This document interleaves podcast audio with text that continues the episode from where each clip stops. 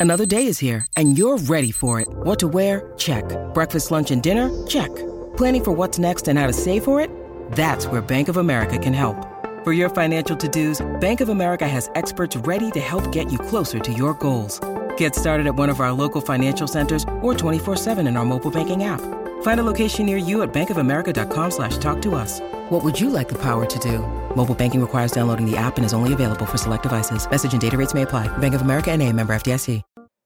What's up, and welcome back to another kind of funny breakdown of Secret Invasion. This time, episode two promises. Of course, I'm Tim Gettys, and I'm joined by, from the deep dive and new rock stars, Erik Voss. Hey Tim, what an episode. What an episode, man. Last week's, I was like, this is good. It's a good foundation. This one, I was like, oh, I really like this show. Yeah, this is the show that I believe was promised to us in trailers, like a true Nick Fury spycraft show. And Nick Fury seems to have more agency. Last step, last week he was more reactive. This week he's a bit more proactive. Just I mean, we'll talk about it, but those scenes with with uh, Rhodey. Oh man. Oh, I mean, this is almost like gold class MCU writing right here. I just I lo- I couldn't get enough of these two talking. Dude, two characters that we want to get more of just hanging out. I mean, that's like a, a problem of the MCU is for as many amazing characters are in it, it's rare that we get to see some of the more kind of unique team ups and even just conversations. So Yeah. to be able to get Rhodey and Nick Fury actually sitting down and having that conversation of, of all conversations, I was absolutely thrilled about it. But we're going to talk about all of that in just a second. Of course, I want to let you know this is completely spoiler filled. So if you don't want to be spoiled in episode two of Secret Invasion, go watch it, come back later. Uh, but for everyone else that wants to hear us talk about all of that spoilery goodness, you're in the right place. Uh, we're going to be doing this every week right here on youtube.com slash kind of funny. You could also search your favorite podcast service for kind of funny screencast, and we will be right there for you. Um, of course, if you want to go above and beyond, patreon.com slash kind of funny is where you want to go, where you can get the show ad free, just like our Patreon producer, Nathan Lamoth, has done. Um, and because he supports us there, he won't hear our ads for BetterHelp. The rest of you will. Um, I don't know if Erik's going to be joining us every single week. That's the goal. But hey, schedules in life can get hard sometimes. But regardless of if you're here next week, Erik, I, I do want to uh, promote a couple things. Uh, we have some fun in reviews coming up where um, I think. Coming up next Monday will be our review of Indiana Jones and the Dial of Destiny. And then the following week is going to be Mission Impossible Dead Reckoning, which we saw last night. we did see last So night. I'm not going to spoil anything there about our thoughts Yeah. on that. Um, but I am excited because tonight we're going to be watching Indiana Jones and the Dial of Destiny. So I want to give you a little moment to talk about a project you've been working on.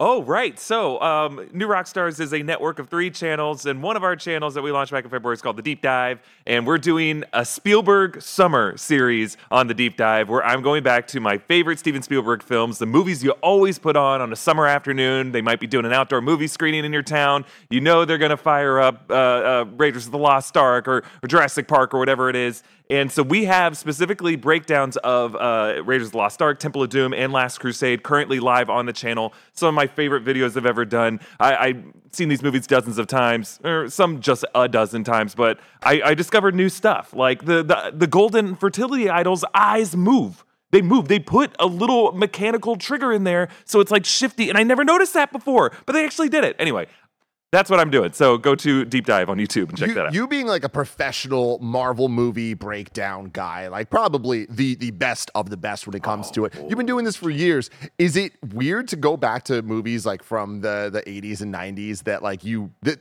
and apply that kind of like Marvel logic to it and like in your breakdowns? It's uh, it's like a return to home for me because these are the movies I grew up watching. Um, like you know, I like to consider myself like a film nerd first, and then a comic book MCU, DCU lore nerd after that. Like I discovered that in my teenage years and college years. But when I was a kid, I mean, I was six years old watching Temple of Doom, the movie that defined the PG 13 standard because there was a heart pull scene in it. So, like, these are the movies I really grew up watching. These are the movies I'd always wonder about that brought me to like the internet to find trivia about them, to read directors' interviews, uh, taught me what a director and a producer even are. So, yeah, I, I love going back to it. Now, there's not as much like theory, theory crafting and lore connections with like the Indiana Jones movies, but I mean, there is some. Like, there's questions of like, is uh, Henry Jones and Henry Jones Jr. are they immortal now because they've sipped from the cup of Christ?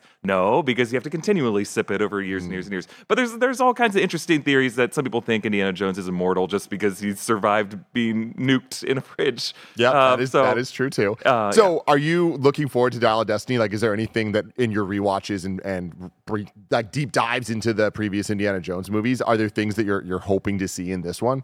Uh, what I am hoping to see, I, I look, I have some trepidation on it, right? Because it's not Steven Spielberg, it's James Mangold, who is one of my favorite filmmakers, but it's been harder. It- like since after Crystal Skull, like it's it's just har- been harder for them to revisit and get great hits out of this movie. But I really love Phoebe Waller-Bridge.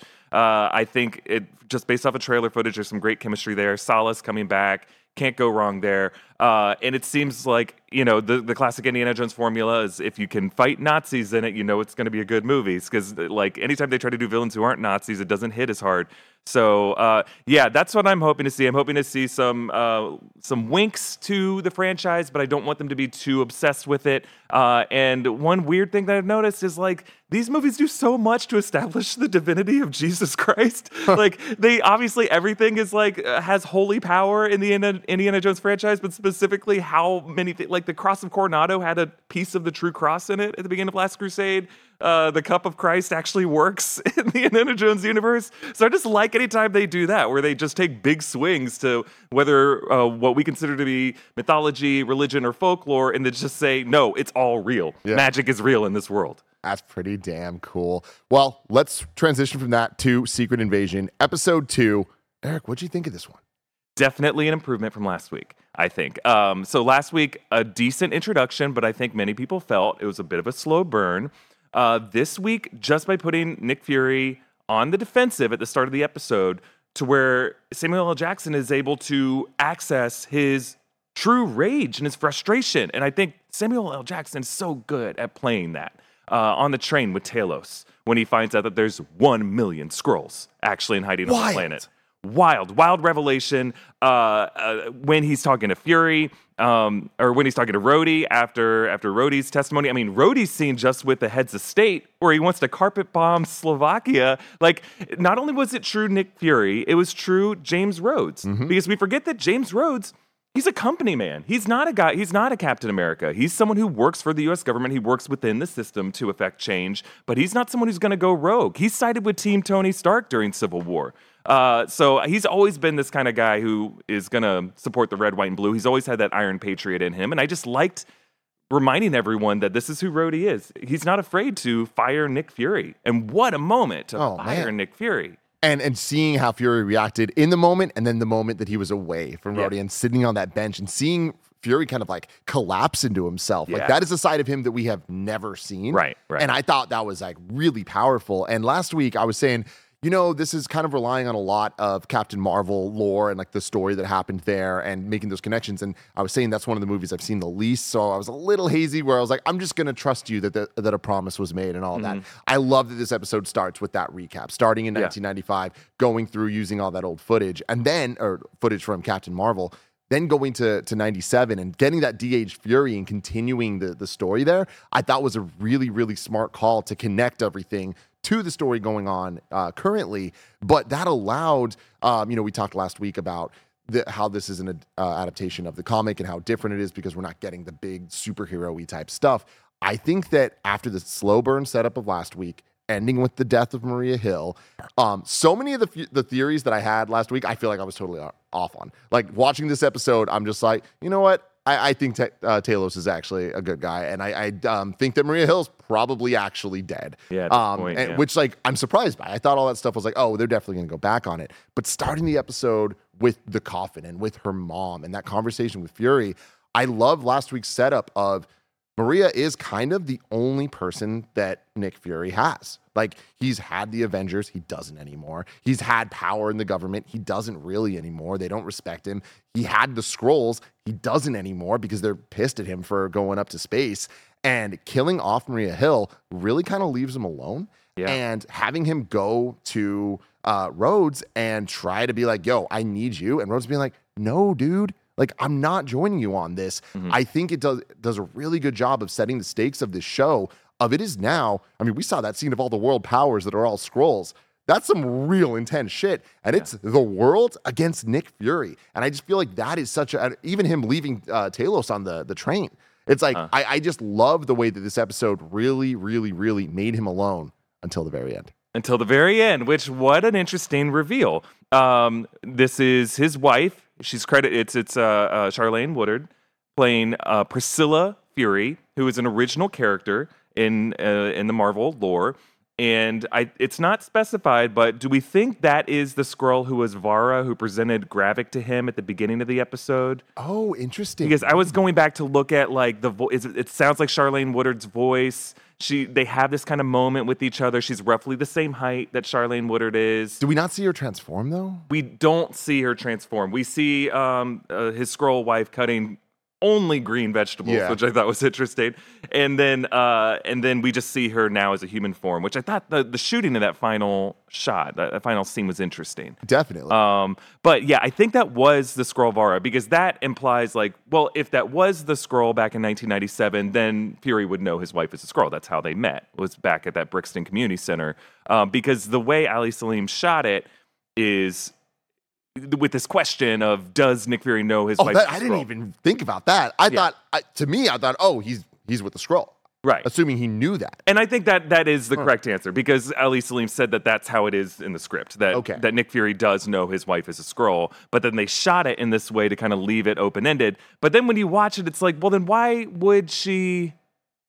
Why would she hide it from him? Like, wouldn't he know that he? Uh, yeah, I, I don't think it's as much of a misdirect, but I, I can see how some people might have that takeaway. Yo, that that's actually really interesting because my read on it was entirely not that she was trying to hide anything from him, more just like her being with him, the human form kind of just makes more sense for them for whatever reason. Yeah, I want to know why she just didn't stay in her Skrull form. Like, why does she have to put on this human mask for him? It felt like, well, why do you have to like cosplay or role play for your husband when he comes home? Why can't you just uh, be home in your own skin? I mean, they all wear masks, right? I mean, even him with the the ring. It's just like like why isn't he always wearing that? It's like I feel like that's just the type of secret relationship that they that they are forced to live for whatever spot. Do you think she does that to prove that it's not Talos coming in to try to play the milkman? like, come on, I need to see that ring, Talos. I know Yeah. Soren ain't giving you the time that you need and the attention.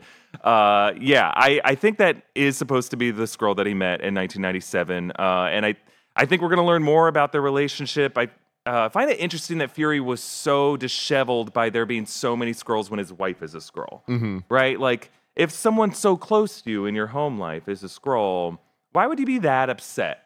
Well, I think it's more just the uh, it's control, right? It's Yeah. like it's it's. I mean, I feel like they even kind of touch on this uh, in the Rhodey conversation of him being like, "Oh, so you're telling me that we're in potentially the biggest world war possible." And you're the only person. Mm-hmm. You're the only person that can handle this. And you want me to back you on that. It's like, it's all about control with Fury and him being five steps ahead, like we keep talking about. So I kind of get the idea that him not knowing this pretty major fact, especially when there is not just him not in control, there is no control when there are now millions of people on this planet Yeah. that could look like anyone at any time. And there have been for, I mean, the way that they talked about it is the there was a small group that Fury knew about that's been here since the 90s, Mm-hmm. but it's correct me if I'm wrong, but it's implied that it was like during the blip that the millions came. It was during the blip and then shortly after the blip because like Fury was gone for those five years. Then he dusted back into reality and then he quickly went up to the Saber space station. It sounds like that's when he took his eye off the ball, according to Talos and Maria Hill. Um, but I kind of that uh, leads me to ask if he was on a Skrull space station. It looked like it was a Skrull populated space station Yeah. kind of far from home. Don't you think he would know about an influx of Skrulls coming in through Earth's orbit? Like if it's if Saber's in Earth's orbit. I, I guess they have cloaking technology, but you think the whole point of Saber is to build a suit of armor around the world and detect what ships are coming into our atmosphere, and he would just kind of know, unless Mm-hmm. they have some kind of like underground railroad that's bringing these Skrulls into. And it sounds like that's the parallel here. Is Yeah. it's, it's the refugee story. It's the it's like uh, the diaspora story. Um, which can we talk real quick about like Skrulls as refugees in the universe? Yeah. because I think it's interesting that they're going to Earth and not Knowhere. Because Knowhere in the Guardians Holiday Special and Guardians Three was established the home as for the refugees. the home for extraterrestrial refugees. So that leads me to wonder are there a lot of NIMBYs on Knowhere who are like, not in my backyard, I don't want a Skrull here, Mm. and they're racist in Knowhere? And because there was the war, Yeah. right? So it's like there there must be a bad taste in people's uh, mouths about the Skrulls and not trusting them. Especially again, it goes back to that control of when somebody can change their appearance, you you got to be on edge about that. Right. So I can see a lot of the the people and and creatures in uh, Knowhere having that as well. It might not just be Kree that that are horrible to Skrulls. It might be Xandarians too. We don't really know how Xandarians feel about Skrulls. Um, but also, there's another interesting refugee story happening on Earth at New Asgard. And I find it interesting that Yes. President Ritson, as we see in a Wakanda Forever news ticker, says President Ritson signs a, uh, signs a trade pact with New Asgard, and then we see they're doing like Old Spice commercials and stuff like that. Mm-hmm. Why aren't they required to, or why is it so easy for New Asgard to assimilate and to be embraced by the world scene, and then Nick Fury requires the Skrulls to go in hiding? Is it Nick Fury's own worldview growing up in the segregated South that does that? Or does he understand something true about human nature in that we are instinctively intolerant? And my hope is that by the end of the series, it begins from a place of a pessimistic view of human nature, of intolerance. We lock each other up in cages, we wage wars, we destroy the environment. And by the end, will be a statement of what is good about human nature and why we're worthy of uh, of keeping our species on this planet and not being assimilated and replaced.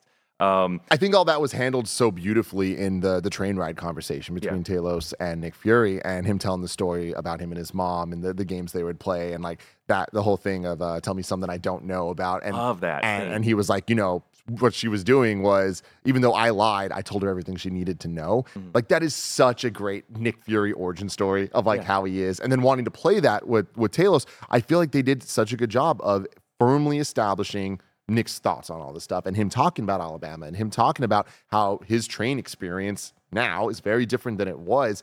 It grounds this all in our horrible reality, um, but also I think contextualizes how he sees the Skrulls and even has that line of like just talking shit about humans and just being like, there's no way this planet can deal with that. There's Right. just no way that that wouldn't just immediately cause a, a war and chaos. And that's amidst war and chaos happening and all the miscommunication and, and misinformation being put out there. And like this whole uh, Americans against Russia stuff, like, dude, they're in it. Like we're, we're Yeah. seeing this on a political level that like it's not even a threat anymore. It's actively happening. And I feel like it's even causing uh, Rhodes to n- like not trust and push out Fury, even though they've worked together for so long. And he, whether or not he, uh, Rhodes is a company man, it's like he knows that Fury is five steps ahead. So for him to make that call with the impending war or already happening war, I just think puts everybody in really interesting places on the board. Yeah, I like where everyone is right now. Uh, my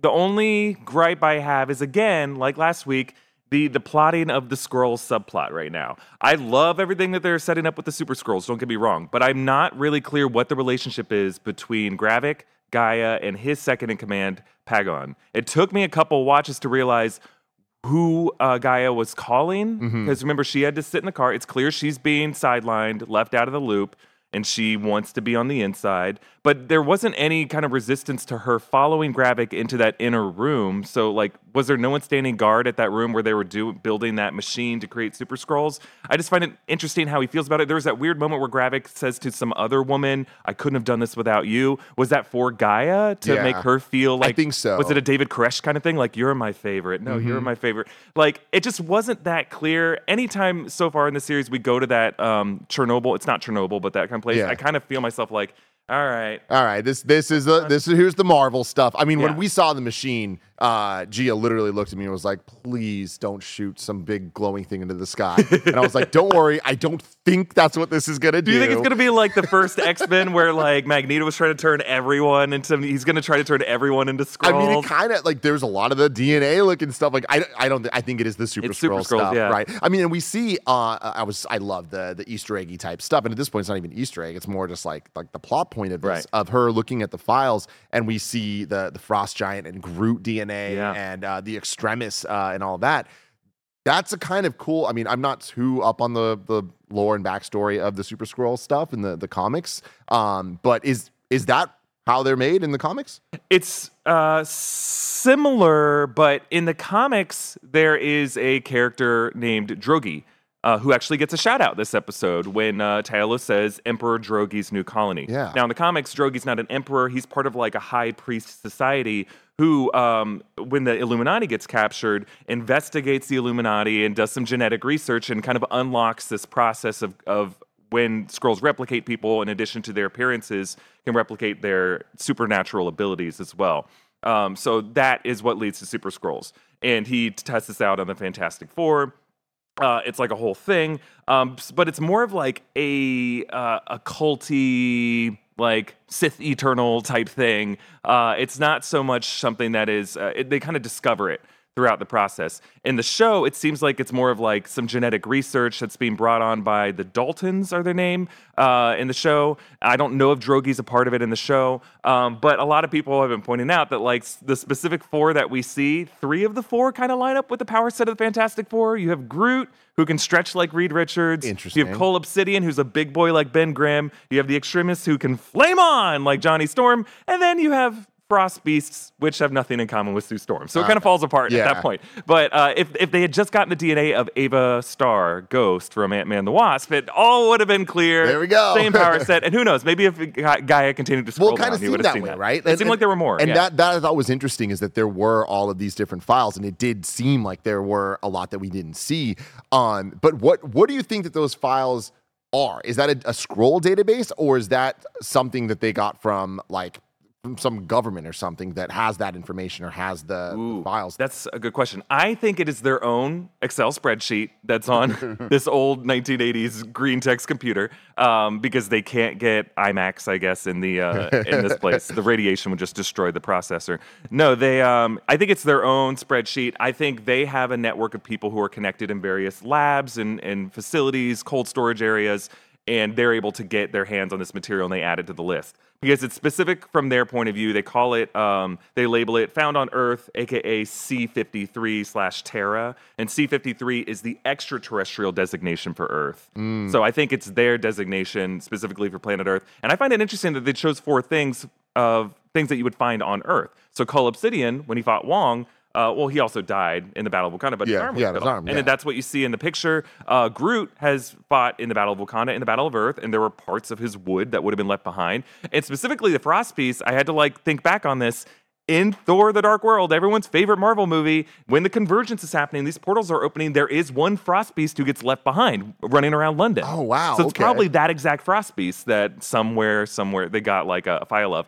I I kind of feel like Marvel keeps doing this where they're like I felt this way with Shang-Chi when they're in the fighting club and then in the background you see an Extremis soldier fighting a, a widow agent. And it's like those are the coolest Marvel cameos you can they keep pulling from like the C and D list of Marvel cameos and plugging it in. And it's just not as exciting to me. Like Wong is the one that I think everyone's excited by to see Wong show up. But like these other like phase 2 crappy Easter eggs. Like it's just not as exciting. Groot, I'm excited by, but Cull Obsidian, it seems like the Black Order was one really undeveloped part of it Infinity been War. so cool, man. And yeah, Yeah.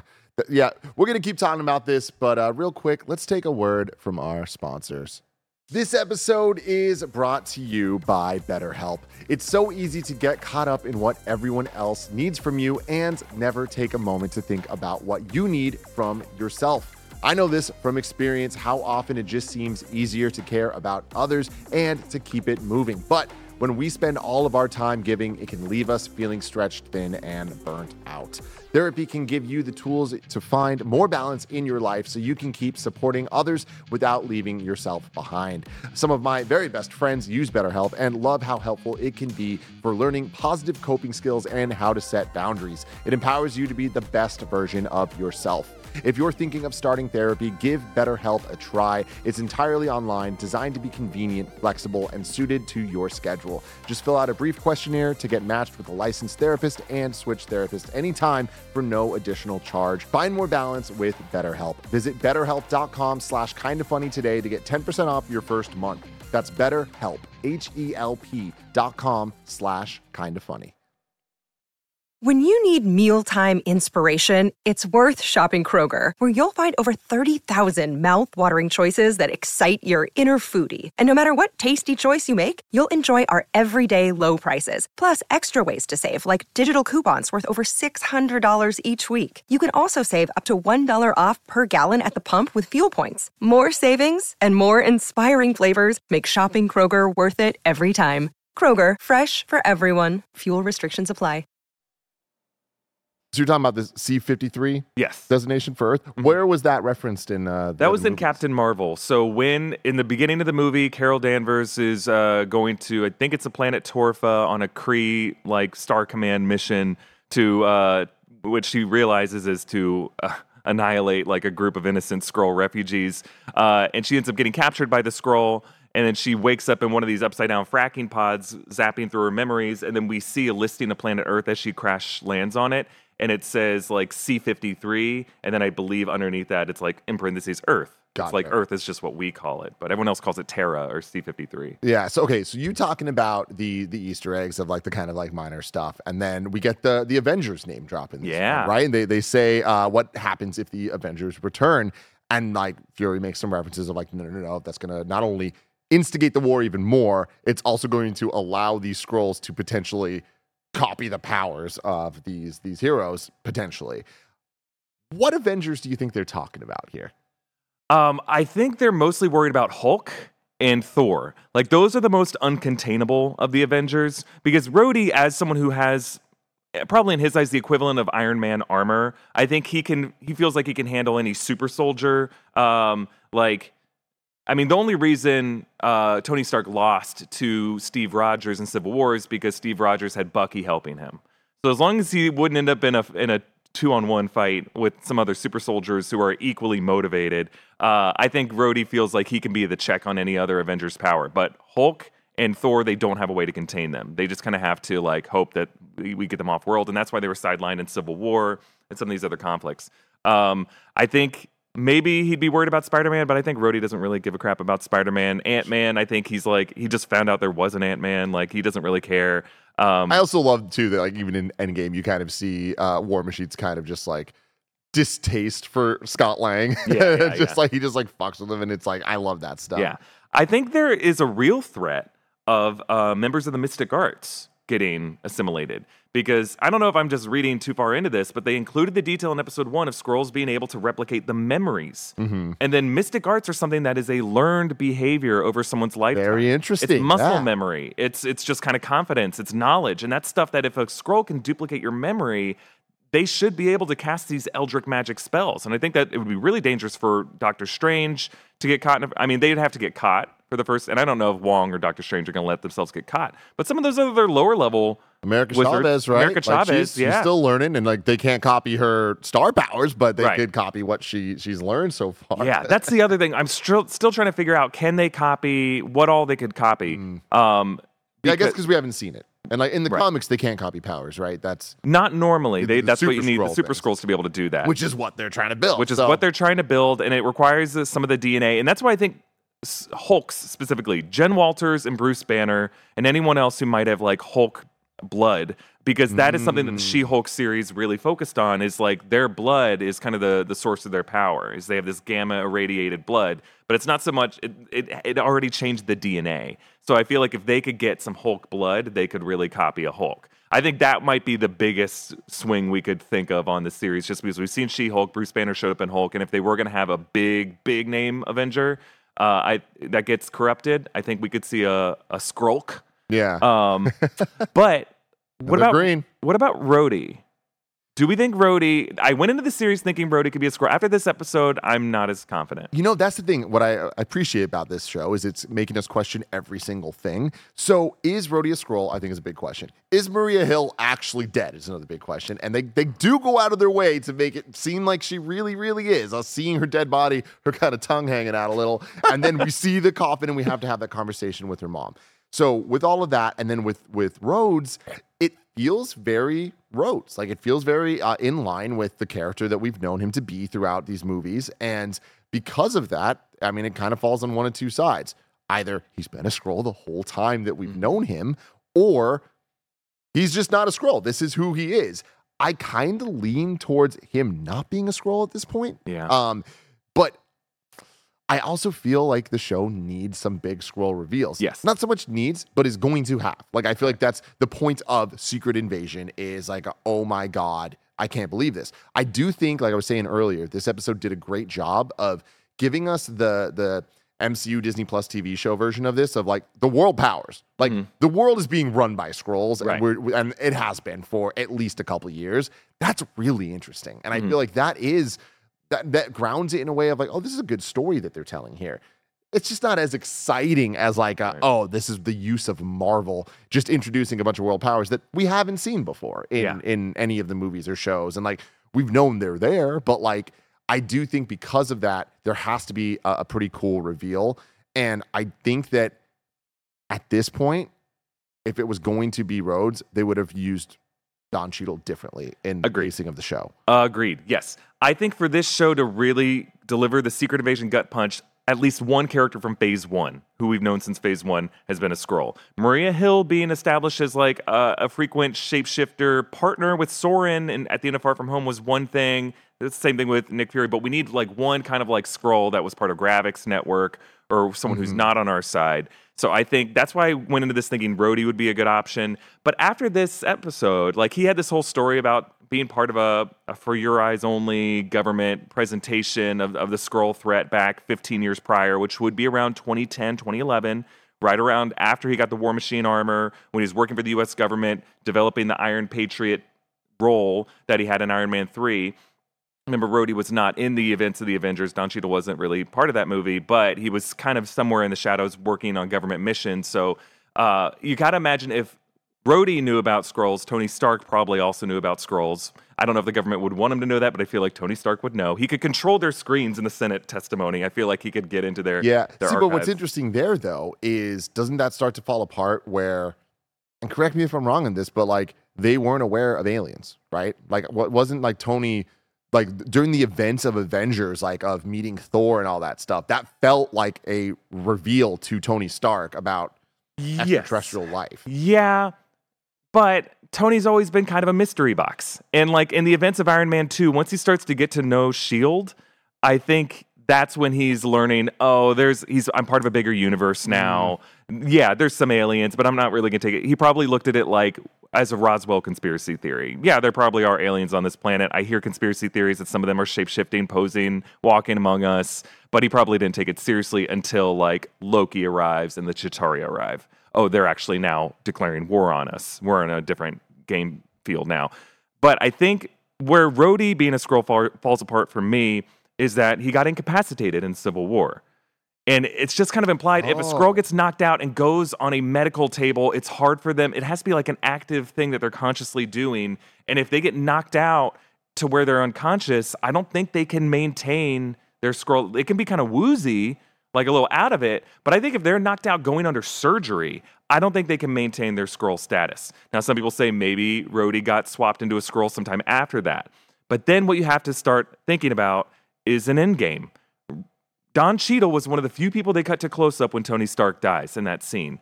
And to say that that was actually a Skrull reacting to him in that moment just takes a lot away Yeah. from that and doesn't ruin it, but just like it now forces us to wonder, okay, well then is is the real Rhodey in a fracking pod somewhere? Is Nick Fury going to awaken him Terrence and say, Howard. "You're"? It's Terrence Howard. I mean, look, I just think it like forces them to change too much about what a lot of people view as a sacred moment in MCU mythology, and I don't think I don't think Marvel Studios would let them go back to what they did in Endgame and change too many of the implications about that particular moment. Yeah. So, but I do think someone who's been with us since phase one needs to be established as a Skrull. And that's why I think Happy Hogan is our best option. Like Jon Favreau, some he plays the Edwin Jarvis role in the comics, and Edwin Jarvis in the Secret Invasion comics gets established as a as a Skrull, kind of Tony Stark's butler, his driver. Uh, and I think that could be what Happy Hogan does in the show. And I think for a lot of people, like, holy shit, director of Iron Man 1, he's been there since 2008. Yeah. Yeah. Yeah, you know, that could make a lot of sense too, and especially with uh, his connections to Disney Plus and his willingness to to be a part of the shows and and wanting to be a part of the MCU and like the amount of appearances he's had.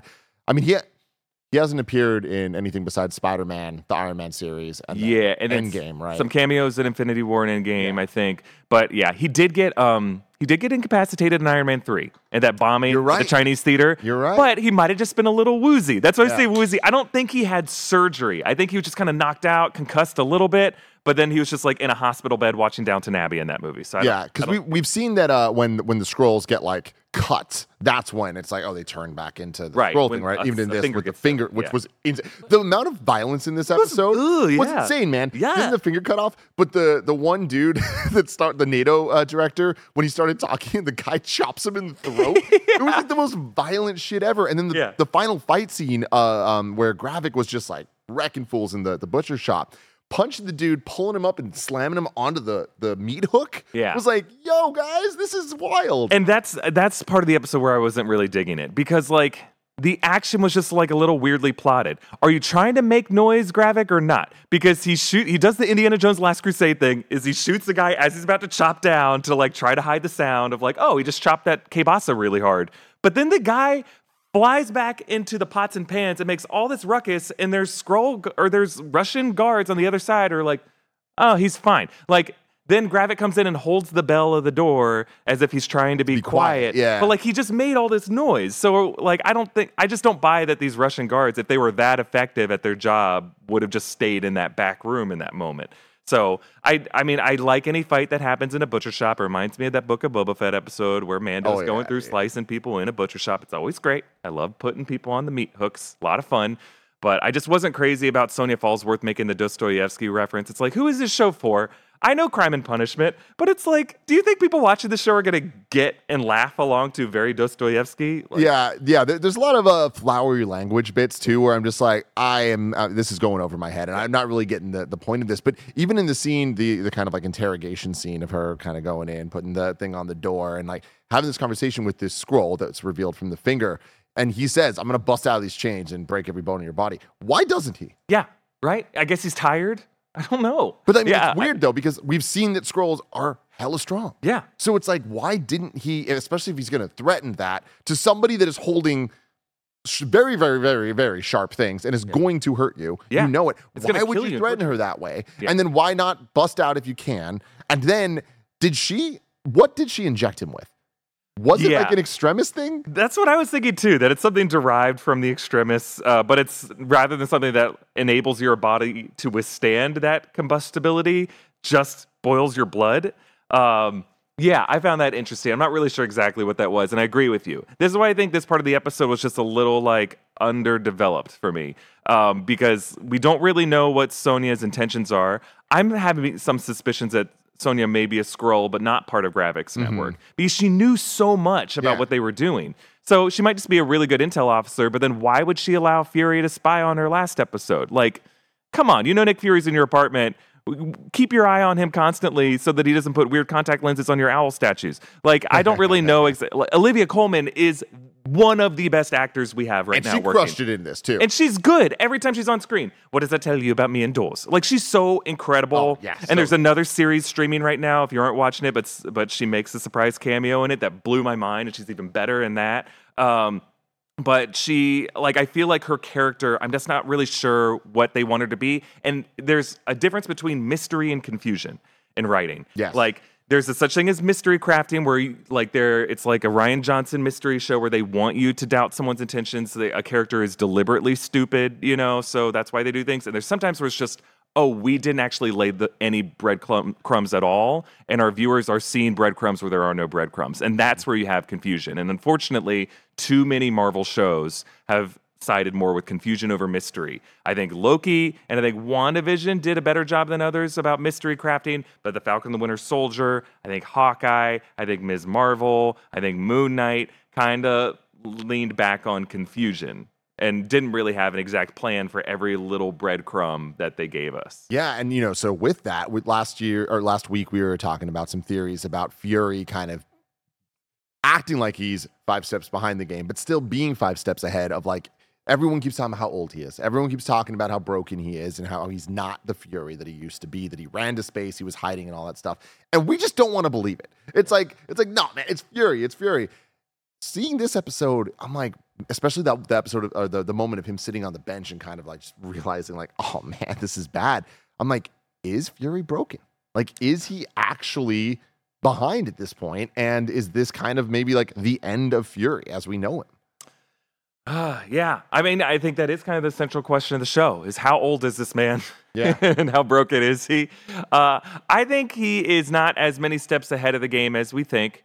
Um, I think that would be a more satisfying ending if we found out that he was like I think it's always more fun to find out that Fury has more tricks up his sleeve than we think. Mm. That moment where he leans into Rhodey and says, "I'm Nick Fury, even when I'm out." I'm in. Like that's the kind of Nick Fury that we learned to love in uh, in the first Iron Man, in the Avengers in 2012, in Winter Soldier. But that's the same Fury that says that, puts on this big bravado, and then walks outside and immediately crumbles. And immediate, yeah, but he does that only in private moments. Oh, yeah. Like I found it interesting that in the scene with Rhodey and the scene with Talos, he switches costumes. Mm-hmm. When he's talking to Maria Hill's mom, he doesn't have the glasses on; he's wearing the hat. When he talks to them, he puts on the oh. glasses, and we Oh just saw God, those that's glasses so have smart. infrared ability. You got to imagine they can measure heart rate, all kinds of stuff. So he's using them to like see like.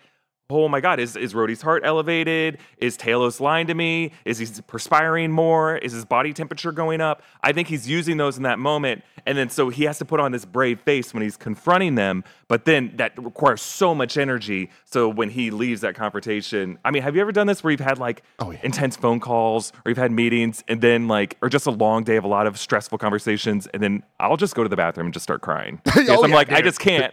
It's I just need a release. it's like Holly Hunter and in broadcast news, where she schedules like a specific time of day where she just sits in her on her bed and just cries for like thir- uh, 15 minutes, and then she's like, "Okay, done, back Cool, to work." now That's what I do. That's I do that every day. Wow, that's such a good point you bring up about the hat because yeah, the the moment that both Rhodey's conversation and Talos' conversation go from like we're on the same side to we're not, he does put the hat on. That's Yeah. very interesting. Yeah, I'm I'm I'm surprised that like Talos allowed him to be. Uh, to allow him to wear those glasses in the train car because he's like he has those glasses too. He saw the infrared Yeah. backpacks.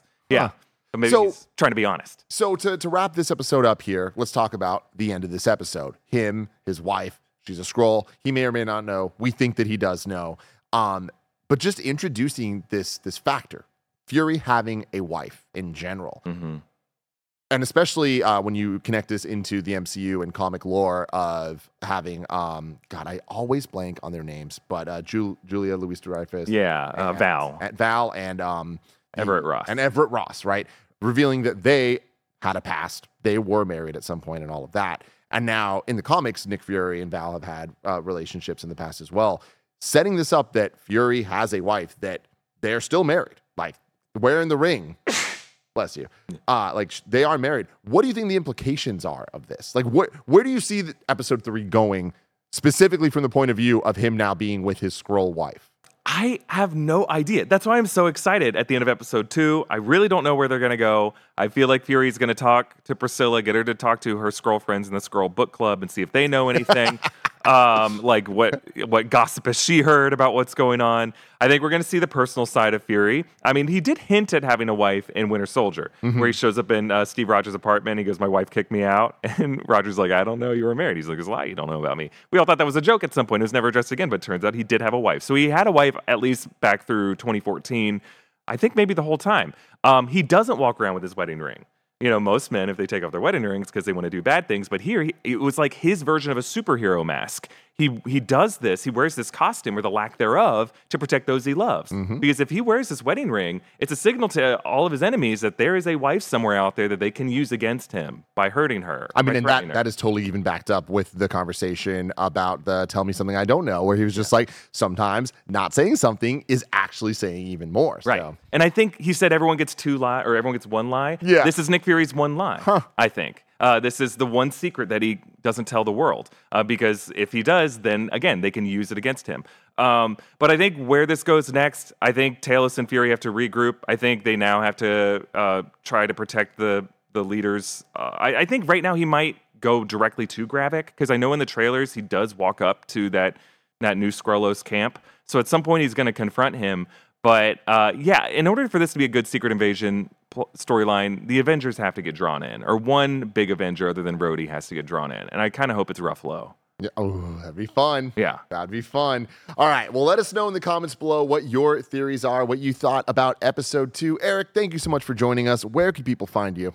On the New Rockstars Network, we got three channels New Rockstars, The Break Room, and The Deep Dive. We talked about The Deep Dive, but The Break Room is our new home for our Secret Invasion after shows. So I think that's on the channel right now where I'm uh, talking about episode two with Hector Navarro and Maud Garrett, two of my favorite people. Uh, and that's going to be every Wednesday morning on, on The Break Room channel and lots of other exciting like interview content that's happening over there. And then, um, uh, big things coming on the main channel too. I think, yeah, subscribe to all three and to Kind of Funny. Of course, baby. All right. Till next time, love you all. Goodbye.